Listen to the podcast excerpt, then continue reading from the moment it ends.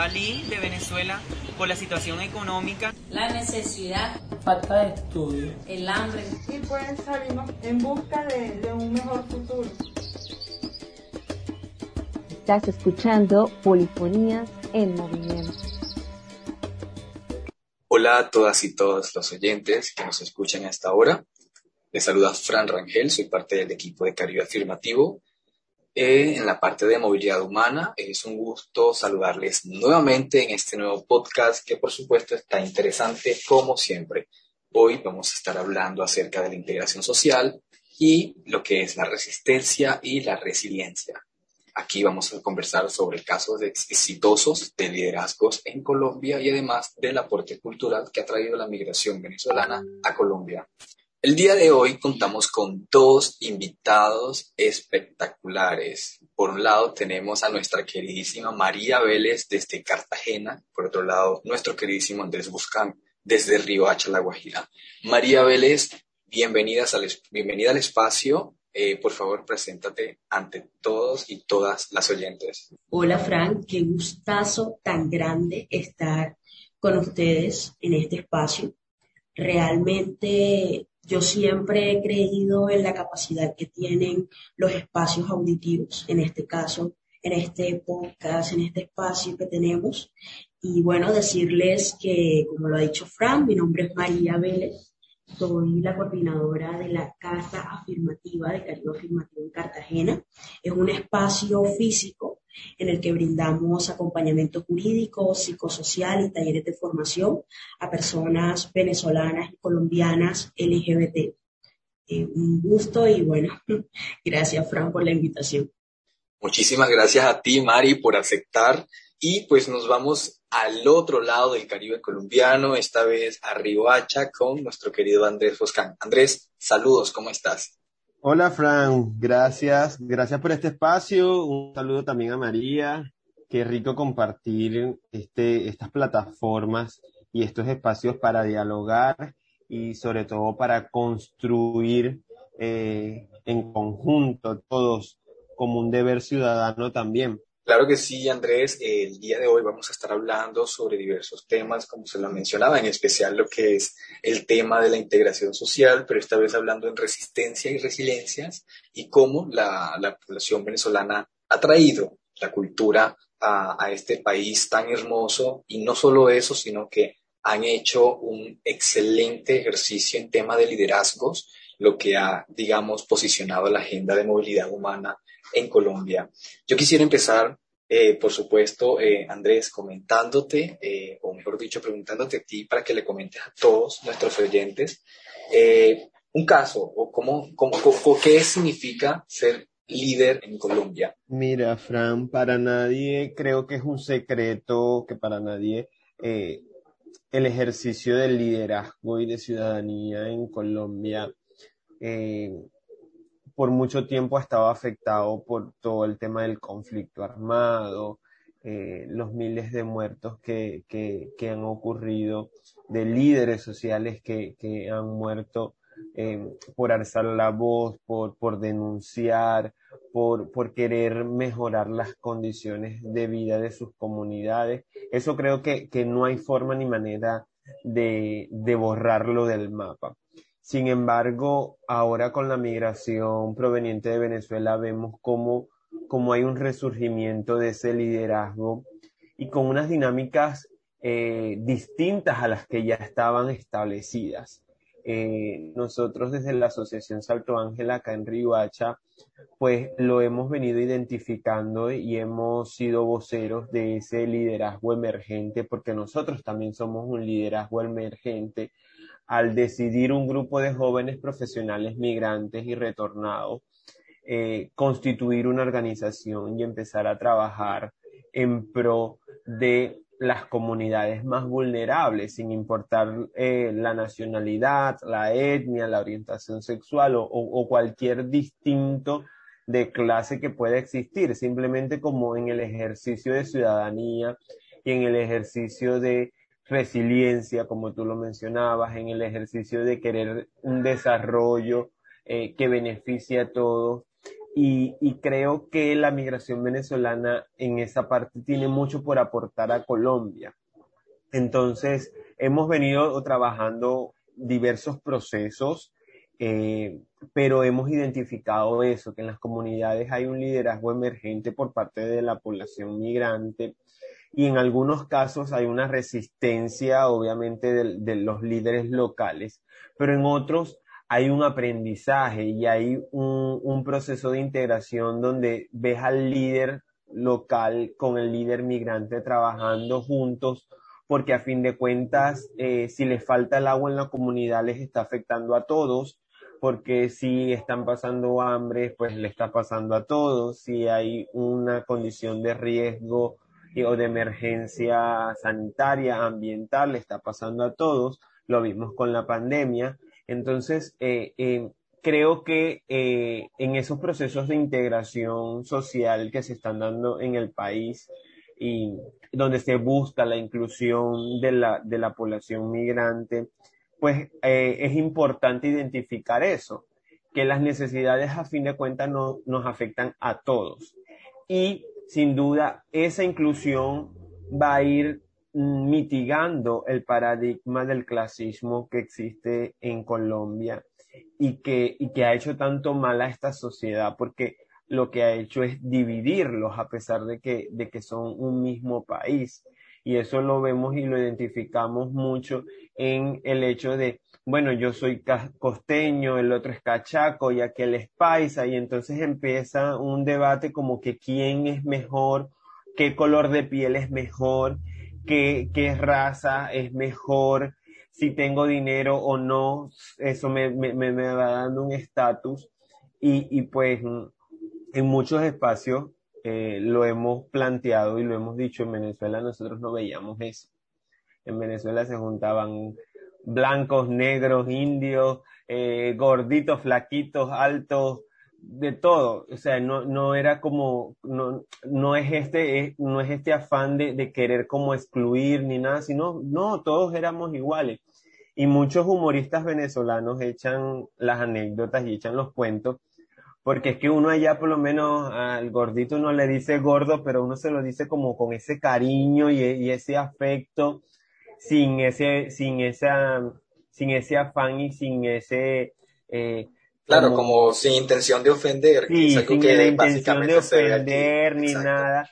Yo me acuerdo, y, y, esto para poner en contexto un poco con el tema LGTBI, yo me acuerdo que en Venezuela, años atrás, creo que eso fue como en la década de los 90 o principios de, del milenio, salió la propaganda de, de la hit Parchita. Y el Parchita se volvió súper popular y a todo, toda la comunidad LGTBI se le decía Parchita.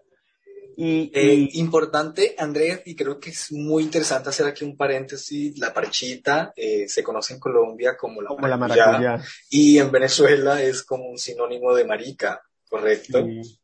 Y, y, eso, y, ese, y esa palabra se adoptó, así como se adoptó el machis. Ahora en Venezuela a toda la comunidad LGBTI se le dice machis y, y pues bueno, viene un poco. De, del humor y de todo esto, pero, pero la palabra no lleva consigo una carga cognitiva de discriminación ni de segregación, por el contrario, se hace como, como un afán muy, muy, primero de echar broma, pero en segundo lugar como con mucho afecto, mucho cariño y, y, y sin faltar el respeto, que pasa mucho acá en Colombia con el, el término del veneco. O sea, cuando el veneco se posicionó y todo el mundo empezó a hablar como que de los venecos, los venecos, los venecos, sin duda la palabra adquirió un, una connotación muy negativa y, es lo que ha hecho que la, la migración no quiera ser catalogada como ello. Yo en lo particular, muy en lo personal, sí, a mí eso no me afecta porque conozco el origen de la palabra, porque entiendo que el término veneco es para aquellos que tienen como la doble nacionalidad o hijos de padres colombianos. Entonces, yo que soy venezolano de pura cepa, como digo, no me siento ni siquiera clasificado en ese, en ese concepto y, por lo tanto hago como caso omiso cuando se quiere usar el, el término. Pero sí es muy de notar, sobre todo en la prensa, eh, cuando se utiliza el término veneco se usa de manera discriminatoria, despectiva, que, que, que busca como, como, como ofender hasta en ciertos sentidos. Bueno, si te soy sincero, yo no encuentro como una manera, todavía no encuentro una manera bonita de, como de interpretar la palabra veneco, sin embargo, eh, entendemos que ha sido tan, tan, tan popular que ya hasta se ha acogido bastante, como ocurría anteriormente con el tema precisamente que mencionaba del Pachita o de la marica aquí en Colombia, que hoy en día pues se normalizó o se acogió tanto que pues ya dejó de ser una ofensa. Sí, yo he escuchado en la prensa peruana, por ejemplo, que hacen el uso del término y yo digo, señores, o sea, no, esto no tiene que, está, fuera de contexto y, es como súper raro escuchar allá en Perú, no que a los venezolanos le dicen veneco, o sea, es como, como un poco raro. Eh, sin duda, no hay como formas todavía de, de, de hacerlo bonito y de hacerlo sentir agradable por, precisamente por esto porque ha adquirido toda una carga cognitiva muy, muy, muy negativa. Y, Tengo una pregunta.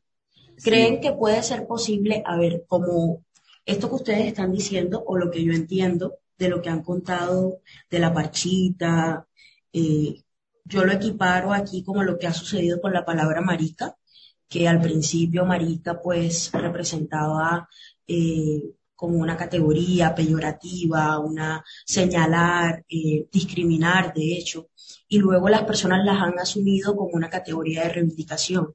¿Creen que puede ser posible quizás tomar la categoría Beneco en algún punto eh, y asumirla como una categoría de reivindicación y de, de lucha, de emancipación y de reconocimiento? Porque así como está diciendo Andrés, representa a las personas colombo-venezolanas pero sí la han escuchado así como una categoría de reivindicación. Yo creería que sí, que sí se puede hacer siempre y cuando eh, en colectivo eh, hagamos consciente de que primero queremos como eh, apoderarnos y empoderarnos de la palabra y segundo que la empecemos a utilizar también en unos contextos menos peyorativos.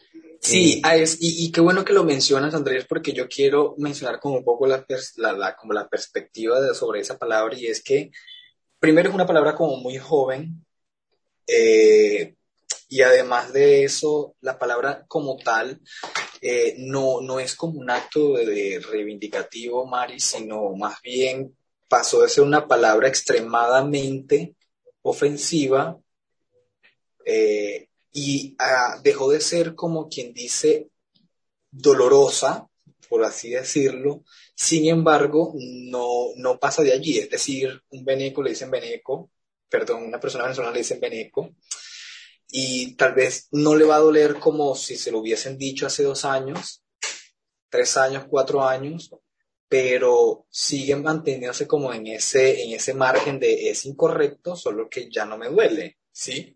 Sea, se interpreta como incorrecto, solo que ya no es doloroso como decir hace cuatro años que podía dar como de alguna otra manera como que, uff, me dijo Beneco, qué horror, me siento súper mal. Ahora es como que me dijo Beneco, está mal, pero ¿ya qué?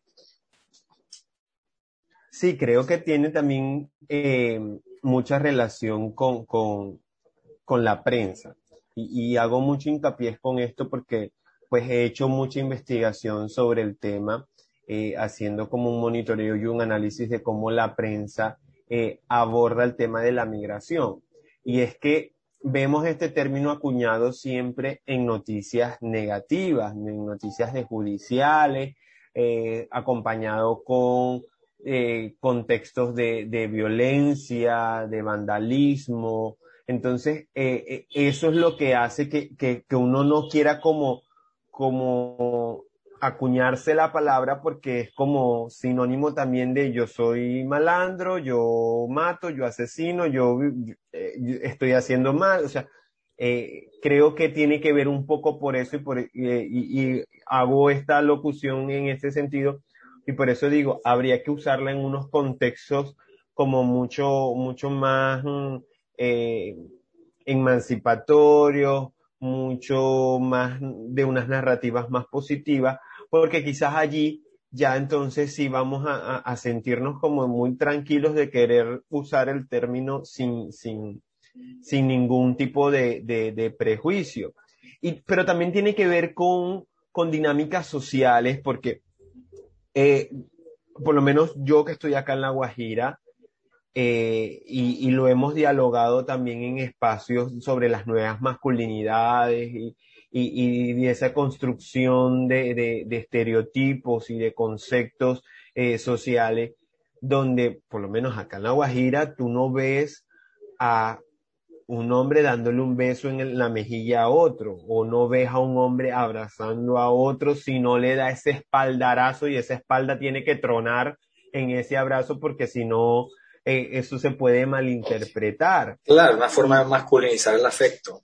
Sí, entonces, a mí eso me es curioso porque yo vengo de Maracaibo, allá en Venezuela, y allá todo el mundo, todos los hombres nos decimos papi y allá es papi tal cosa, papi esto, papi, papi, y, y es como muy normal y, y, y eso no re, resta masculinidades a nadie, ni, ni, ni genera un mal ver, ni, ni nada por el estilo, porque está completamente normalizado el uso del término. Y, y de hecho es como muy mi hermano, mi pana, mi, mi amigo fraterno eh, al que yo le, le digo e, ese término, porque es que también habla de, de, un tema de confianza entre esas dos personas, eh, eh, y, en ese sentido, pues, no, no, no, no es mal visto. pasa mucho, acá también pasa mucho, y, recuerdo porque hice un curso de atención al cliente en el SENA, y lo primero que nos decían en ese curso era eh, que no podíamos decirle mi amor, mi cielo, mi reina a los clientes. Y, y, yo decía eso, esto transgrede un poco con mi identidad cultural, porque de donde yo vengo, al cliente venga mi amor, mi cielo, yo la pongo aquí, yo le doy, pídame por esa boquita que yo le doy todo lo que usted pida. Y, y es un tema que hace sentir súper confortable al cliente en el lugar en el que estés, ya sea un restaurante, ya sea que esté comprando algo. Es, es más, aminora hasta, hasta, aquellos puntos que pueden generar como, como conflicto, porque cuando voy a poner un reclamo, abro con el, mi cielo, ¿será que? Y, y eso ablanda por completo el discurso y el mensaje también lo suaviza y hace que sea como, ve, yo estoy aquí poniendo una queja, pero no quiero que lo vayas a tomar a mal, no quiero que, que esto sea como para armar un escándalo, sino que es algo como entre tú y yo y que creo que entre tú y yo podemos solucionar. Entonces, Ahora que, que Andrés dice esto de, del saludo y todo eso, yo estaba pensando un poco sobre eh, las prácticas culturales tanto venezolanas como colombianas.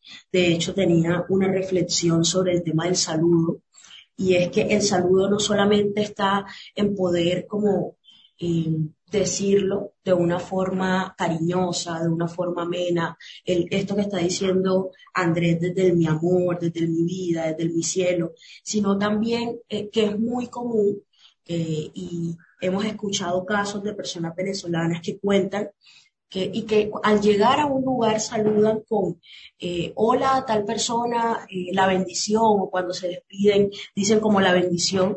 Y de hecho a mí eso me parecía como muy curioso al principio eh, y preguntaba como, bueno, y, ustedes son religiosos o algo así. Y lo que ellos decían era que, que la bendición no simplemente gira con respecto a ser religioso o no ser religioso, sino también es una forma como de desear algo bueno para alguien más, como de, de poderle eh, permitir que, que, el resto de su día sea agradable. Y yo creo que esto también ha sido como una práctica, ahora que, que Andrés lo pone sobre la balanza, no solo lo de la bendición, sino también el utilizar un lenguaje muy ameno, un lenguaje inclusivo, un lenguaje del cariño, que también lima sobre esas masculinidades eh, marcada sobre esas masculinidades que se limitan en las posibilidades de, transmitirle a otros hombres, en el caso que ponía Andrés.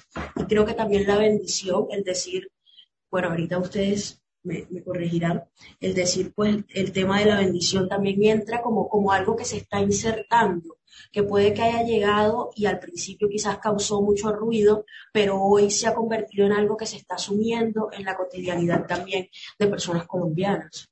Sí, María, totalmente. Eh, de hecho, el, el, bendición para nosotros, como, como te lo comentaba, no tiene que ver con un tema de, de la religiosidad que, que, que pueda profesar, sino que es como, de hecho nos los enseñan desde chiquitos, que vamos a salir a la calle, cualquier cosa, y es como decir bendición. Y, es más, a veces es como que ni siquiera tienen que responderte, simplemente que yo estoy saliendo de mi casa, agarro el bolso, las llaves y digo bendición, y, salgo de la casa. O sea, y, es como, como, como eso, como un mantra que te protege y que te cuide y que te, que, genera unas energías positivas en eso que tú vayas a hacer a, a lo largo del día. Y, y, y también hay que, eh, es importante, ahora que mencionas como, bueno, esa, esas adopciones, eh, acá en La Guajira, y, siempre estamos como debatiendo sobre eso, porque a fin de cuentas, eh, eh, tenemos esta interpretación. Las fronteras son las la, la, dilución de los nacionalismos. Entonces, nos encontramos con la Guajira y nos encontramos con el Zulia, dos regiones fronterizas y que, y que han tenido una sinergia social a lo largo de toda su vida. Yo creo que desde que brotó el primer granito de arena ya, ya había un, es el mismo suelo, o sea, es una cosa que, que viene como de la, desde la misma naturaleza. Y, y por lo menos yo cuando llegué acá, el, el término mi tía, para mí no era extraño, porque en Maracaibo también suele usarse el término mi tía para referirse a, a las señoras mayores, eh, lo escuchas mucho con los taxistas, eh, con los vendedores también, eh, es muy común escucharlo. Igual el término primo. Para nosotros los maracuchos también, como que todo el mundo es nuestro primo, porque a todo el mundo le decimos, primo, vení acá, no sé qué. entonces, eh, creo que esa cultura del primo se ve, creo que en Cali. sí, también. De hecho, aquí en Cartagena también. Eh, en los vendedores ambulantes, eh, cuando se acerca de pronto una señora, cuando mi mamá, que es una señora, se acerca al vendedor ambulante, siempre suele decirle como, venga mi tía, que yo le vendo, o primo, y así como dice Fran también, eh, en el Pacífico colombiano se usa muchísimo. Yo quiero aprovechar esto que está diciendo Andrés, de, de la sinergia, de, de, que se trata de un mismo suelo, con este análisis que tú estabas haciendo al principio sobre los liderazgos, los liderazgos que, que aquí en Colombia pues se fortalecieron mucho con todo el tema del conflicto armado, todo el tema de la resistencia de los cuerpos, de la posibilidad de construir como realidades distintas, pero también de, de contar la verdad. Eh, y me gustaría también reconocer que al encontrarse en la frontera existieron o existen muchísimas personas venezolanas que fueron víctimas del conflicto armado, que, que de hecho comentaba hace poco con Frank, que de pronto vivían en Colombia pero trabajaban en Venezuela y la frontera permitía, la situación social permitía que pasaran en el día o pasaran en la noche de, una, de, un, de un territorio nacional a otro territorio nacional, pero que tanto tanto, tanto la Guajira como los Santanderes se encontraban en medio de esta dinámica del conflicto armado, lo que hizo que muchas personas pues decidieran migrar hacia Venezuela, en su momento retornar a Colombia y muchas de estas personas también fueron víctimas del conflicto armado. Y estamos hablando no solo de colombo-venezolanos, de personas colombianas retornadas, sino también de personas venezolanas que desafortunadamente no pudieron declarar y hoy por hoy se encuentran acompañando procesos de liderazgo de, eh, en cuanto a la reivindicación de derechos de las personas víctimas.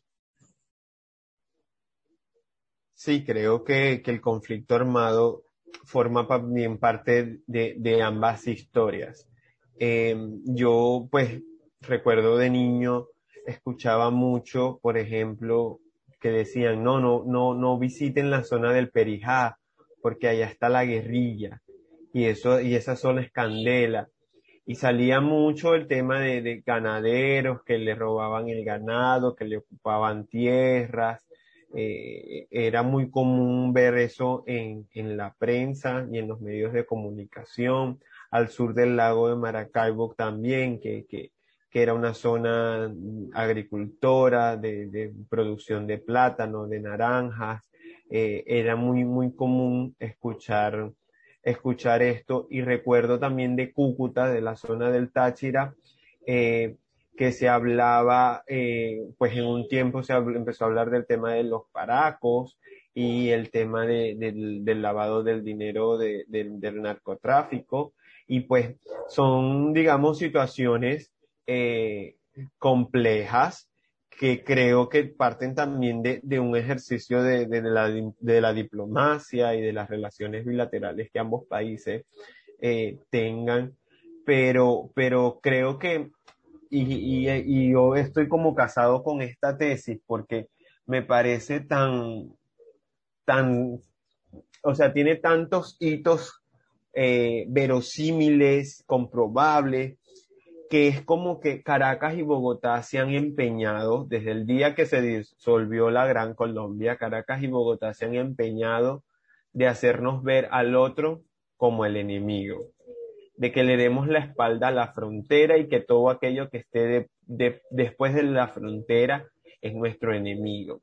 Eh, Chávez cuando llega al poder, pues, eh, hace aún más marcado este, este nacionalismo y esta cosa de defender la patria.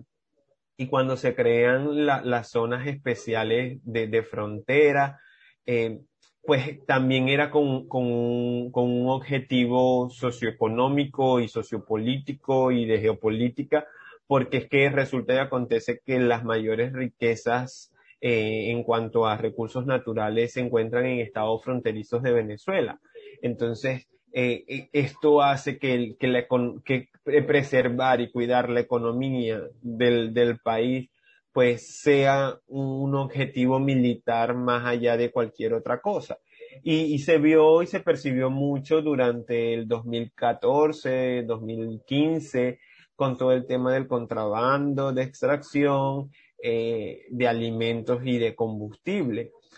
Sin embargo, eh, la frontera es muy porosa, primeramente, y segundo, muta.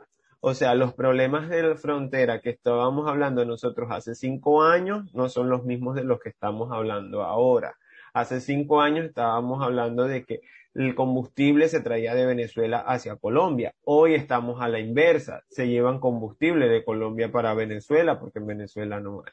Hace cinco años estábamos hablando de que se traían a Colombia productos venezolanos de la canasta básica y hoy es a la inversa.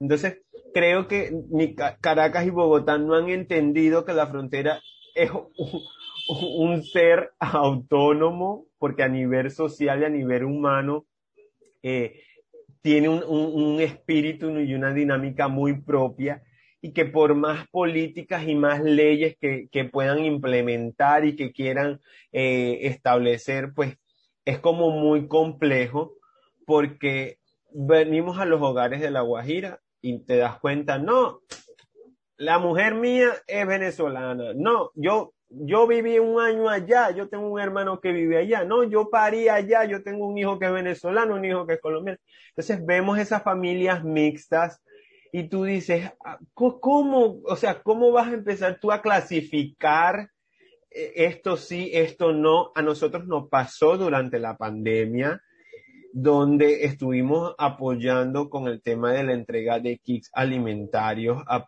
a, las personas porque pues no podían salir a trabajar y era como que no, esto es exclusivamente para migrantes. Y llegábamos a las casas y entonces es como, ya va, como que exclusivamente para migrantes. Y aquí el marido colombiano, la mujer venezolana, el peladito eh, tiene las dos nacionalidades porque está presentado allá y lo presentaron aquí. Entonces es como, como no entender Eso, eso pasa mucho con los gobiernos, no entienden cuál es la realidad del, del, territorio. Claro que sí, Andrés. De hecho, esto que tú estás contando, yo siempre he creído, creo que para muchos eh, pensadores y pensadoras desde lo social se interpreta así, y es que las exigencias sociales luego van presionando para que los gobiernos, para que las leyes empiecen a ceder. Y con esto que tú estás poniendo en práctica de esta situación que pasó en medio de, la pandemia, que llegaban a los hogares, que se trataban de una familia en la que la mamá era venezolana, el papá era colombiano, los hijos eran colombo-venezolanos, son prácticas que luego empiezan a, traducirse, ojalá y esperamos que sea así, eh, en políticas públicas, etcétera. Yo tengo un ejemplo de, cómo eh, se empieza a hacer como esta inserción quizás desde lo cotidiano y desde lo social. Y pareciera que fuera algo tan sencillo, pero, pero es algo que, que nos está dando lecciones. Y esa es la situación, por lo menos la que tú cuentas, Andrés, que sucede en Río Hacha, perdón, en Maicao o en La Guajira. Pero aquí en Cartagena nosotros hemos, nosotros hemos recibido grandes lecciones y grandes aprendizajes de las personas venezolanas desde algo, y ahí voy, que, que cualquiera diría que esto es sencillo, y es pues la venta del peto. Eh, la gastronomía venezolana y la gastronomía colombiana son muy ricas, guardan algunas recetas en común. Hay gente que se disputa sobre dónde nació la arepa y etcétera, pero el peto aquí en Cartagena no es el mismo desde que las personas en situación de movilidad humana han llegado aquí, han eh, vendido y se han organizado a la luz de, la venta del peto. Para nosotros aquí en el Caribe colombiano era muy tradicional que a eso de las 4 o 5 de la tarde pasara una persona eh, vendiendo peto, gritando, pues vendiendo peto. Era una persona, eh, sí, coloquial. Hoy por hoy, muchas personas venezolanas han hecho esta lección de, de quizás desde la informalidad, demostrar que es posible formalizar estas acciones muy culturales. Y estamos hablando de que hoy la venta del peto, que antes era con una ponchera, eh, en la calle, en el barrio, hoy es en una, en una bicicleta, con un uniforme, con un logo puesto, con una receta distinta, con una receta que, que se han encargado de incluso mezclar sabores de aquí con sabores de allá, pero que las personas hoy están entendiendo que, que no es cualquier, que no es cualquier práctica y que está siendo parte de lo cotidiano. Y que así como esto está siendo parte de lo cotidiano, es importante entender eh, que hoy por hoy hay que hablar de estas nacionalidades, perdón, y hay que hablar de estas nuevas ciudadanías y estas prácticas comunes. Totalmente de acuerdo contigo, María. Eh, eh, sin duda, y, en cada espacio en el que participamos como organización desde Salto Ángel, siempre lo estamos diciendo. La migración no se ve igual desde Bogotá, desde Medellín, a como se ve desde La Guajira, desde el norte de Santander, desde Arauca, porque somos zonas fronterizas y, hay unas identidades comunes. E, e, eso sin duda se rompe más al interior del país. Pero estoy totalmente de acuerdo contigo. Eh, estas palabras me las dijo, de hecho, un funcionario del Ministerio de Exteriores acá en Colombia y me dijo, caramba, yo no he conocido población más emprendedora que la migrante. Y esas palabras me las dijo una actividad que hubo, que la migrante venezolana. Eh, era una actividad donde estaban evaluando el tema del emprendimiento y unos microcréditos que se le otorgaron a población migrante y también a víctimas del conflicto armado. Y entonces eh, era como que en el ejercicio los migrantes había un plus había una evolución del negocio, hasta en algunos hubo un crecimiento del negocio.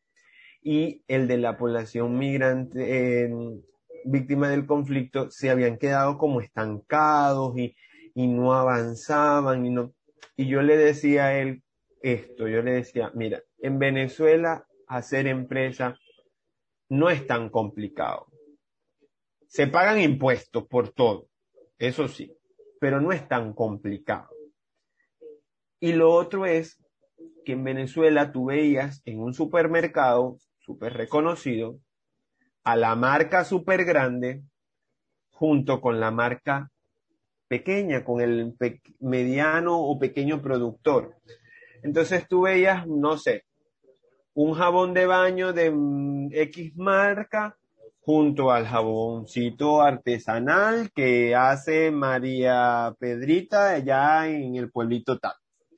Tú veías eh, los chocolates de, de, pues el chocolate venezolano es también como súper reconocido, pero de estas, de estas corporaciones que procesan y no sé qué, pero también veías el chocolate artesanal que te hacían en Bogure o que te hacían en Barlovento, allá en Miranda. Entonces, eh, e, es Puros territorios venezolanos. Sí, todos territorios venezolanos, pero que de hecho son, son territorios eh, de, de, de población afro, de grandes asentamientos afro, como aquí, aquí tenemos, de hecho, en Colombia, y si mal no estoy, creo que es Buenaventura, Mari, y Tumaco, Chocó, ¿cierto? Sí. Donde la población predominante es la población afro, tengo entendido, ¿no? ¿O me equivoco o falta uno para agregar? No, no, lo has dicho muy bien. Sí, yo pero ya iba a meter Cartagena. Cartagena también, pero no es como, no es, no es comparativo. Cartagena también, Palenque, de hecho, también. Ah, Palenque, claro. Son territorios. Y, y, esas dinámicas, eh, yo, yo también digo mucho esto. Por lo menos Maracaibo, que es la, pues, después de Caracas, la primera ciudad del país, y a nivel de infraestructura, pues está súper desarrollada, ya es una metrópoli. Y yo siempre digo, caramba, esta ciudad quien la ha construido han sido los guayú.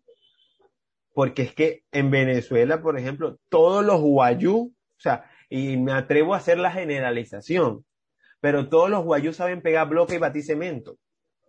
Y son quienes trabajan en la industria del, del, de la construcción. Entonces, y, y, tú vas a la universidad a buscar los que estudian ingeniería civil, los que estudian arquitectura, y te vas a conseguir que un alto índice es gente indígena. Entonces, fíjate cómo desde, desde la diversidad cultural, desde, desde todo esto, pues se aporta a una sociedad, se aporta a una identidad, porque pues yo soy de los que digo, yo me siento orgulloso de mis raíces eh, indígenas, de mis raíces afro, de mis raíces blancas, y, y, y todo lo, lo exaltamos. Eh, esto es una crítica que yo siempre tuve con el discurso indigenista de Chávez, porque él hablaba como que si nunca en Venezuela se hubiese reconocido la identidad indígena dentro de ese nacionalismo y dentro de esa venezolanidad. Y por el contrario, en Venezuela por decirte todos no, pero en su gran mayoría los nombres de los estados, de las ciudades, de las, de las comunidades, de, tienen nombres indígenas. O sea, y se ha normalizado tanto esos nombres que olvidamos que eso tiene una historia indígena o que eso tiene que ver con las lenguas indígenas y, y hasta los nombres propios, eh, exceptuando los Yubirixeida con, H, con H intercaladas y Z y T para, hacerlo más nice y más anglo. Este, claro. pero, pero hay muchos muchos nombres propios que son indígenas, el, el, el, Irama, e, esos nombres así son, son muy propios y muy de, de las etnias indígenas. Sí, eh, yo quiero, yo quisiera como aquí, aprovechando que llegamos como a esta, como a este punto, preguntarles en todo este tema cultural que se comparte aquí, ¿cuál ha sido para Colombia, digamos, cómo ha sido este, este aporte de la cultura en el tema de paz, en la construcción de paz, digamos, cómo todo esto ha incidido de alguna u otra manera para que las personas venezolanas formen parte de lo que es la paz que hoy en día Colombia eh, ha venido trabajando, digamos, desde su ciudadanía, después de un proceso tan difícil como precisamente lo mencionaba Andrés al principio, como lo fue el conflicto armado, que pues no, no, no, no, digamos que Colombia aún no se recupera del todo sobre esto, pero cómo ha sido el, el apoyo o por lo menos el aporte que la población venezolana ha brindado en este caso. Eh, María. Yo creo que me sumaría, bueno, en mi caso me sumaría esto que nos estaba contando Andrés al principio, de esa posibilidad de intercambiar eh, maneras de resistir, de intercambiar lenguajes, de intercambiar herramientas para, para construir, pues, em, realidades distintas. Yo creo que, durante mucho tiempo el liderazgo político en Colombia ha permitido que, que, hablemos eh, de verdad, hablemos de justicia, hablemos de reparación, pero la migración ha posibilitado también conversar, dialogar con relación a otras dinámicas y a otras prácticas que sucedieron en medio del conflicto armado y que no pueden dejarse pasar desapercibidas. Y es toda esta situación de, migración externa, migración internacional, desplazamiento forzado, víctimas, de hecho muchísimas personas LGBT que en su momento eh, fueron amenazadas y tuvieron que regresar a Venezuela, al igual que existen muchísimos casos de personas eh, que al vivir la situación eh, de migración, de, movilidad humana por, por, la situación socioeconómica en Venezuela, llegan a Colombia eh, hace cinco años, hace seis años, y se encuentran en territorios en los que aún existen dinámicas del conflicto armado y que algunas de ellas han podido declarar. Entonces, creo que se trata también de entender que esas fronteras hay que dibujarlas cuando tenemos una historia similar, cuando compartimos eh, el hecho de que personas de nacionalidad colombiana y personas de nacionalidad venezolanas tenemos eh, historias similares, que hemos sido víctimas igualmente. Creo que esto ha permitido como dialogar con esa otra verdad que quizás aún no está totalmente dicha, pero que estos nuevos liderazgos están luchando para que, para que también se cuente. Creo que también desde la, desde la gastronomía, desde la música, desde el lenguaje cotidiano e incluso desde el lenguaje no verbal, eh, con estos abrazos, con estos afectos, también estamos aportando a la integración social, también estamos aportando a que se inserten estas prácticas culturales. Ahorita que ustedes decían lo del machis, el machis, que es una palabra que se eh, en personas LGBT, entre personas LGBT en Venezuela, hoy hace parte de nuestro lenguaje. Hoy yo también le digo machis a mis amigas lesbianas, les digo machis a mis amigas maricas, y creo que esto permite también como una posibilidad de seguir tejiendo. Yo siempre he creído en la potencia que tiene la cultura para, para transformar territorios. Creo en lo que tiene la música, en lo que tiene la danza. Y, por ejemplo, en la casa afirmativa hay varios casos de personas que fueron víctimas del conflicto armado, que son venezolanas y que han encontrado en la música tradicional y en la danza, eh, al utilizar eh, instrumentos como la gaita, como los tambores, ellos comunican que, que esto les recuerda muchísimo a su país y que esto ha sido como un espacio para reivindicarse, para sentirse bien, para sentirse a gustos, a pesar de haber experimentado una situación eh, revictimizante, una situación en su país, pero también aquí en Colombia cuando lo recibieron. Este ha sido como un refugio, este ha sido como una, una especie de, de familia, desde lo cultural, desde lo musical, desde la danza. Así es, María. Eh, gracias por, por, decir todo eso, creo que tienes muchísima razón. Eh, vamos a escuchar un tema que se llama Inmigrante y es de Natalie Hassim y, y, y, narra un poco, digamos, cómo es la perspectiva de un migrante cuando decide emigrar y con todo lo que se encuentra y lo que siente durante este tránsito.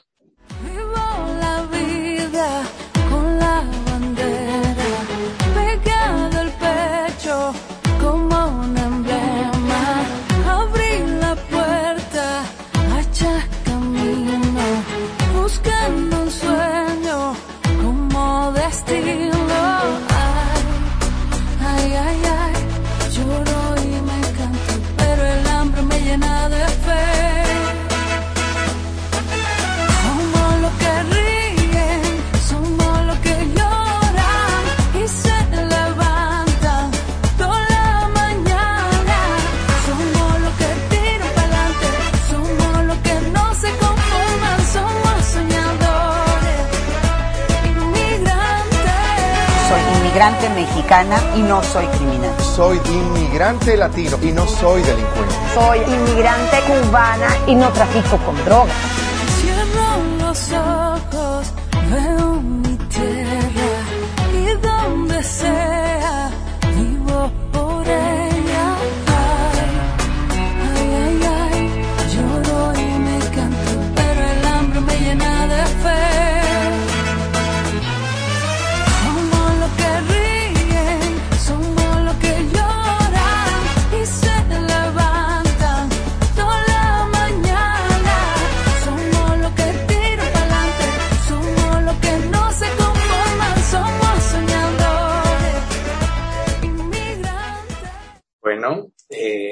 Teníamos parte de este tema de Natalie Hassin, inmigrante se llama, y pues quisiera aprovechar para agradecerles a Mari Vélez, a María Vélez y a Andrés Boscán por habernos acompañado en este espacio, por supuesto, no sin antes eh, dejarles los micrófonos abiertos para que se despidan de todos, de todos y todas las oyentes que nos escuchan a esta hora en este podcast. Muchísimas gracias, Fran. Muchísimas gracias, Andrés, también por todas esas reflexiones, todo ese conocimiento, todo lo que nos trajiste en este espacio. Decirles a todos y todas que las puertas de Caribe Afirmativo y de Salto Ángel están abiertas para quienes las necesiten. Aquí estaremos siempre. Y bueno, eh, un abrazo. Pues no, gracias a ti, Fran, por, por por hacer esta convocatoria y, tener este espacio de disposición para la construcción de historia, porque creo que ese es el llamado en este momento, a que los ciudadanos colombianos y venezolanos empecemos a construir una historia mucho más común, mucho más eh, entrelazada, porque a fin de cuentas, gracias a ti, a todos los que nos escuchan y será hasta una próxima oportunidad. Gracias Andrés, gracias Vélez. esperamos eh, poderles tener próximamente en un nuevo espacio. Arroba Caribe Afirmativo en Twitter, arroba Caribe Afirmativo en Instagram Caribe Afirmativo en Facebook, www.caribeafirmativo.lgbt en redes sociales y la página web. Allí podrán encontrar información, informes y todo lo que estamos haciendo en temas de movilidad humana, en temas de paz y eh, en defensa de derechos humanos. Les saludo Fran Rangel en compañía de María Vélez y Andrés Boscán. Muchísimas gracias por acompañarnos en este podcast. Nos vemos en el siguiente. Este audio fue posible gracias al generoso apoyo del pueblo de Estados Unidos a través de USAID. Los contenidos son responsabilidad de Caribe Afirmativo y no necesariamente reflejan las opiniones de USAID o del gobierno de Estados Unidos de América.